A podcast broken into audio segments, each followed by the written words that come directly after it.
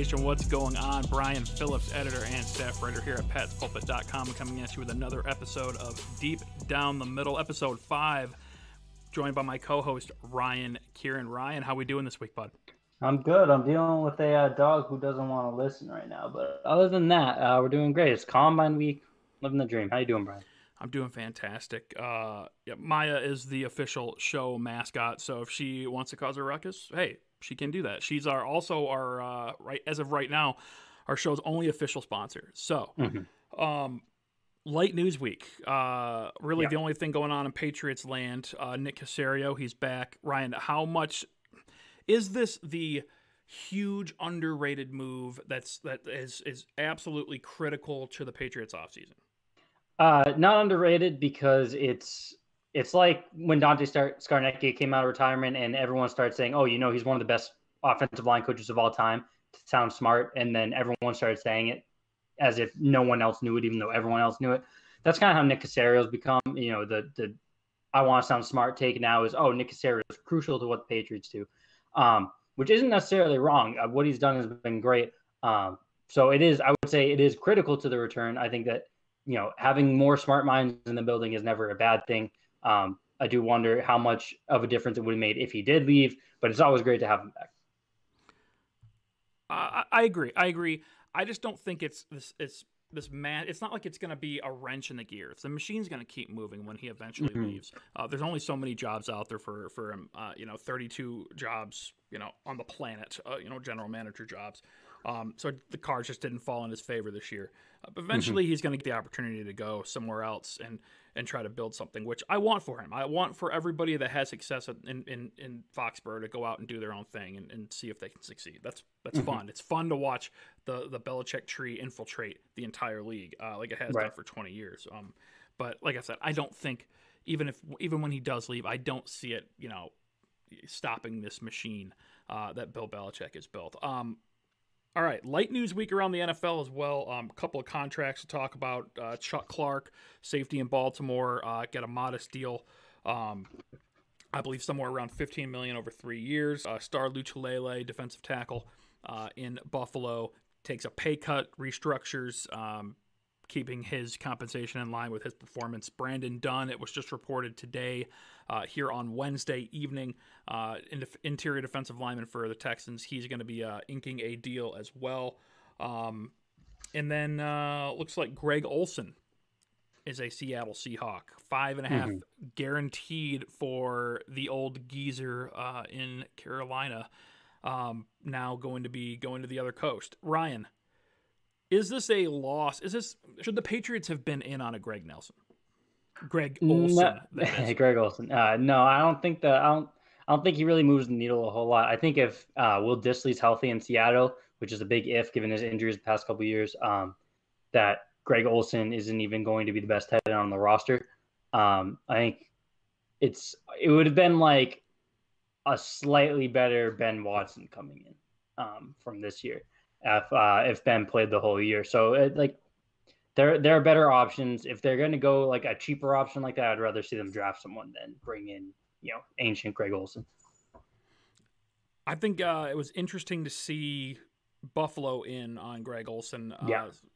You know, you and I were talking earlier about uh, Dawson Knox stepping up and having a nice rookie campaign where you don't really see that out of, t- out of tight ends at all. Right. Um, specifically, you know, TJ Hockenson's going to be a stud in Detroit, but you know he had a tough year dealing with injuries, mm-hmm. dealing with NFL speed, dealing with NFL uh, edge rushers. Um, right, you have to learn how to. You have to crazy. learn how at, t- at a tight end. You have to learn how to beat NFL DBs uh, in the passing game and learn how to block NFL defensive linemen and linebackers in the run game. Like it, it it's a hard position to adjust to. And we know that Buffalo is in this uh, rookie quarterback contract uh, we're going to be spending and, and looking to bring in mm-hmm. weapons to put around Josh Allen um, to go along with that defense. Uh, they're gonna they're gonna be pretty nasty. Amari Cooper, yeah, whew, you know, bite bite your tongue. Um, okay, uh, yeah, like I like I said, light NFL news week.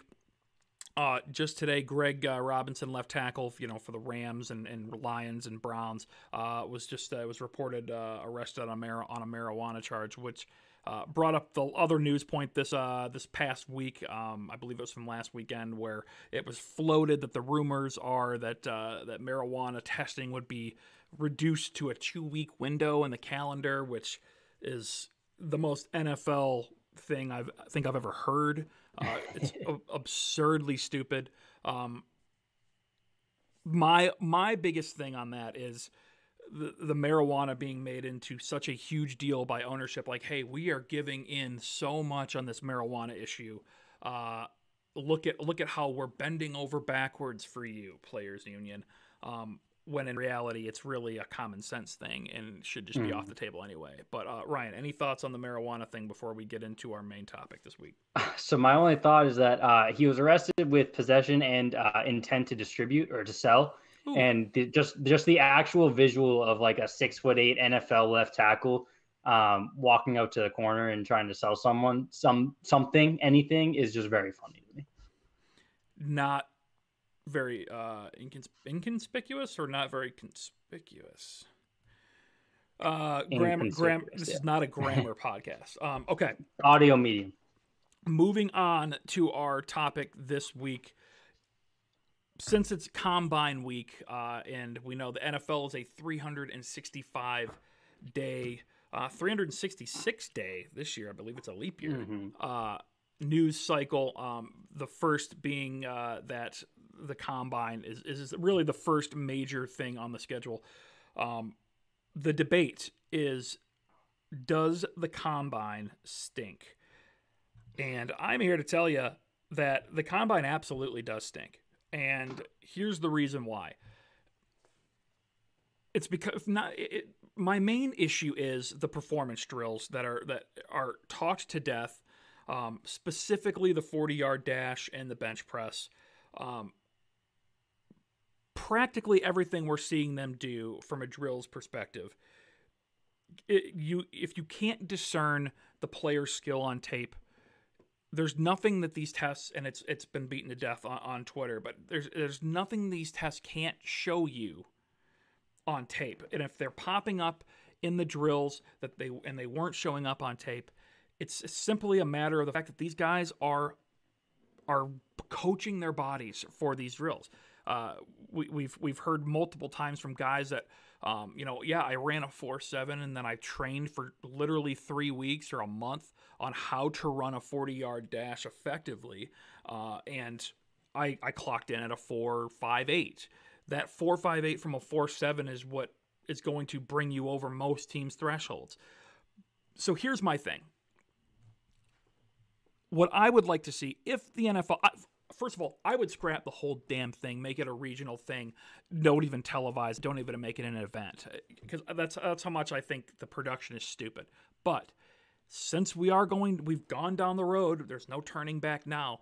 If you're going to make it a production, make it a real production about the things that matter. Now, obviously, you can't go behind the scenes and get guys medicals. There's there's HIPAA laws. You know, you, you can't violate the medical the medical stuff. But the most the most important aspect of this entire scouting combine week is the player interviews and we have no insight into it as fans and it's something that if you're going to make a production out of this entire thing I want in on it and it's something I would pay to do. How would you do it? Who knows? Would the teams complain? Every single one of them would. You get 32 teams complaining about allowing cameras into their interview process how I'm not here to, to to roll out the entire format or structure on this thing. But hey, your conference lost the Super Bowl. These 16 teams have to allow cameras into a certain portion of their interview process. Blah blah blah. I don't care about all the rules and how you did it, but I would pay minimum $50 to watch a special on behind the scenes of how these teams are going through their draft process and their interview process for these players. I want to see guys up at the whiteboard. I want to see the interactions with the coaching staff and how these guys are handling questions. And, you know, it would be an incentive to not have all these ridiculous, some of these ridiculous questions you hear pop up, some of these horror stories, um, but, you know, and from some of these player interviews. Ryan, uh, how far off base am I here? Uh, I mean, you're not entirely off base. I disagree. I disagree with the premise that the combine stinks. Um, I think people look at the combine the wrong way. I think that the combine is a good bucket sorter. So in in good and bad ways. I don't think that we should be saying, "Oh, John Ross ran a 4.2440. He's a lock to be in the top 10 now." Um, I think that we or 4.21, whatever you know, whatever the record was. Um, I think that, however, that we should be looking at certain thresholds at certain positions and saying, okay, if you run a sub seven second three cone as an edge rusher, I'm going to pay attention to you. It doesn't mean that you're good automatically, but now I'm intrigued by you. And if I wasn't before, I'm going to go look at you. Um, if you run a four seven as a wide receiver, 40 yard dash, you're not a wide receiver. You're just not. You're you're not. Um, if you run a four six five, I will give you a. I will have doubts, but give you a shot. Like if you run a four seven, I'm just you're that's it. I think Jarvis Landry ran a four seven, and that is like deep. Like that's the slowest you I, will go. Um, and then there are some positions that I just don't care. I don't care what a quarterback does at the combine. I really don't. That's where I care about interviews that we don't get to see. And I, I do. There's no way it would ever happen, but I do. Ideally, would like to see how interview process goes. See guys on the whiteboard. Just would never ever happen. So it's not even worth really thinking about. Um, make the uh, QB throwing drills where they're thrown to wide receivers. Put a DB on the field. You know, make it more realistic. Um, because right now, the only thing that you can say is if someone looks bad throwing against Eric quarterback, they're done. They're, I don't care about you. Uh, if as long as you don't look atrocious at throwing against air, you're probably going to raise your stock at the com- combine as a quarterback. Um, so I think that how we look at the combine needs to change. And I think that they're forcing this, you know, prime time event just because that's what the NFL does when I don't think that many people actually care that much about it and I think they're going to learn that this year now that it's on prime time. But you know, we'll see. Maybe I'm wrong. Maybe it's the thirst for football is that just just that strong. Um, but it's something that I, I, personally don't care about watching at all. Like I just want to see the numbers after the fact. Um, and I think there are play situations and players where you know how they do at the combine is going to impact how I think about them, just because they're kind of in that in between state where I'm not entirely sure. And that's only a couple players every year, but that's where it does matter. Uh, sure. So I, I, don't I don't fully disagree with you. Um, I just I think that it's it's more that the combine is looked at the wrong way than I think the combine is useless. Fair, fair, and I understand my my my want to look into the inside of this, uh, uh, you know, the behind the scenes of player interviews, how unrealistic that is. Of course, it's unrealistic, but uh, you know, you know, if I was changing anything that was realistic, and then you kind of touched on it, is I want to see. I, I don't want to see guys thrown against air. Uh, you know, I, would rather. I'd rather have more time spent on how fast can you process information that you couldn't prepare for, and that is facing other guys. That is learning. You know, one we gave. You know, we give these groups of guys. You know, put put guys in groups and give them. You know, a series of plays that they have to learn. You know, on the fly or you know the day before. They have one day to, to install 10 you know 10 plays and learn their assignments quickly uh, and then have them go at you know have them go against defenders um, and see what these guys are doing with information that they couldn't that they didn't have privy that way they weren't privy to beforehand. Um, mix it up a little bit. My god i don't and you know what I can't watch Rich Eisen run one more 40 yard. No, no, thank you. I, I can't for, do it. For a good cause, but sure. No, but, but give the money anyway and then just, right. you know, just don't. Don't right. do it. Um, okay. Anything else to add on the combine before we move on? Um, yeah, it's, like, it's kind of boring. It's it's a yeah, it's boring. Yeah. It's boring as hell. The, the the issue, I think, the issue production wise, in the way that it currently exists, is that they decided that the forty yard dash is the premier, uh, and I just do not care about the forty yard dash in most cases, uh, unless someone's going to threaten to break the record. And even then, I didn't even see John Ross's record breaker. I've never seen it. I just, you know, I got the notification like five hours later when I got back to my phone that day. When you watch, uh, when you watch these guys run these four twos and four, like you can't see that it's right. a record. You can't be like, the oh, actual, this is about to be a record. Right. You, can't, right. you can't know. You wait to see, nothing matters to see until... the timer. You wait to see the timer, and then you wait like an hour to see the official time. Right. Um, I, I think that if they fo- if they shifted that premier focus to be on the drills and they made the drills a little bit more competitive, like I think the gauntlet for wide receivers is a cool one. Not that it's perfect, but it does show an ability to quickly react to passes and to also maintain your um, I don't know how to explain it properly, but like it maintain the way that you're moving because they're running along a straight line, constantly shifting their focus. So you'll see some guys that can just stay on that line and turn and make catches, and you'll see guys that are kind of as they turn their head, they're like swerving back and forth, and that type of stuff matters. Body control matters at wide receiver. So I think how, that's how, at least right. interesting. How how comfortable are you moving? Right. You know, with, right. You know, with, again, that's information. How how fast do these guys process information and do their bodies react to it? Um, is is all important stuff. I just think there's ways right. that we could see it better. Now, and, before we and you on, just need to not and you just need to not overreact to that too, because I remember one year watching the gauntlet. Cody Core, uh, wide receiver from Ole Miss, the year Laquan Treadwell also came out, killed the gauntlet. I was all in on him. Um, he carved out a decent career for like a seventh round pick. He's like a special teamer, had some wide receiver stuff for the Bengals, but you know he's nothing. Right. Um, the only gauntlet I really would care about and I would like to see, and I, you know, if I actually, if I could change anything, it would be the gauntlet would be the Double Dare gauntlet from early, early 90s Nickelodeon. Can you make it through the nose with the gack and the, mm-hmm. you know, okay. Um, all right. Uh, we are right on schedule here, Ryan. This is amazing. Yeah, this is the best we've ever done uh, a minute and a half each on uh, one transaction or prospect or something you'd like to see happen this Patriots offseason. Ryan, go. I'm uh, throwing an audible on you from what we talked about pre-show because you reminded me um, right before we went live um, that I wanted to talk about Xavier McKinney, the safety from Alabama. Uh, so this is an example of someone whose combine I am going to care about because I think that he does everything well in at safety. He does nothing um, spectacularly.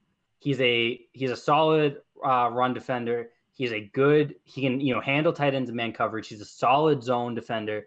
Uh, he's very smart. He can play as a deep safety in cover cover one as the single high. He can uh, play cover two safety. He can play the star position. He can play the money backer position. Um, and he's a two year starter under Nick Saban. And the Patriots are going to have a need at safety. Um, I think Patrick Chung is needs to be upgraded on this year. Uh, I think that if he is back, you can get away with one more year of him. But even then, that should be the last. This should be the last year of Patrick Chung at most. Um, Devin McCourty feels like he's gone. I hate it. I hate it. Feels like he's gone. Um, so even if I think if you're upgrading on Patrick Chung and Devin McCourty is gone, you have Duron Harmon. They experimented with Joejuan Williams at safety. I'd like to see that experiment continue. Uh, and then you still need one more, I think and uh, Xavier McKinney, you trade down. Uh, you he you could probably make him at the top of the second round uh, the most successful Bill Belichick second round defensive back. Um, you can uh, recuperate assets that you lost from Mohamed Sanu, um, whether it's at the end of the first or at the beginning of the second, and then you can get another smart player at that position. My concerns with him is that I'm not sure what type of athlete he is because I just can't tell he looks like a solid athlete. He doesn't really stand out.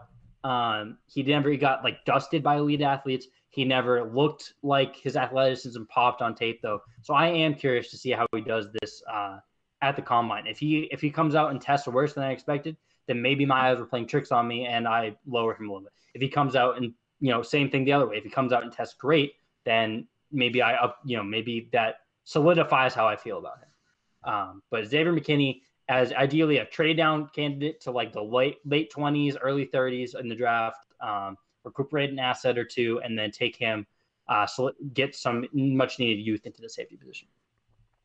Okay. Um, all right. So if I, you know, if, if the if the Patriots don't if they aren't allowed to trade their entire draft for Stefon Diggs, um, which uh, is probably not on the table. I know, you guys. I know. Uh, they're they they need there's probably no team in football that needs an an infusion of speed in their offense more than than New England Patriots, and it's something we've talked about for since Randy Moss, for the love of God. Um, mm-hmm.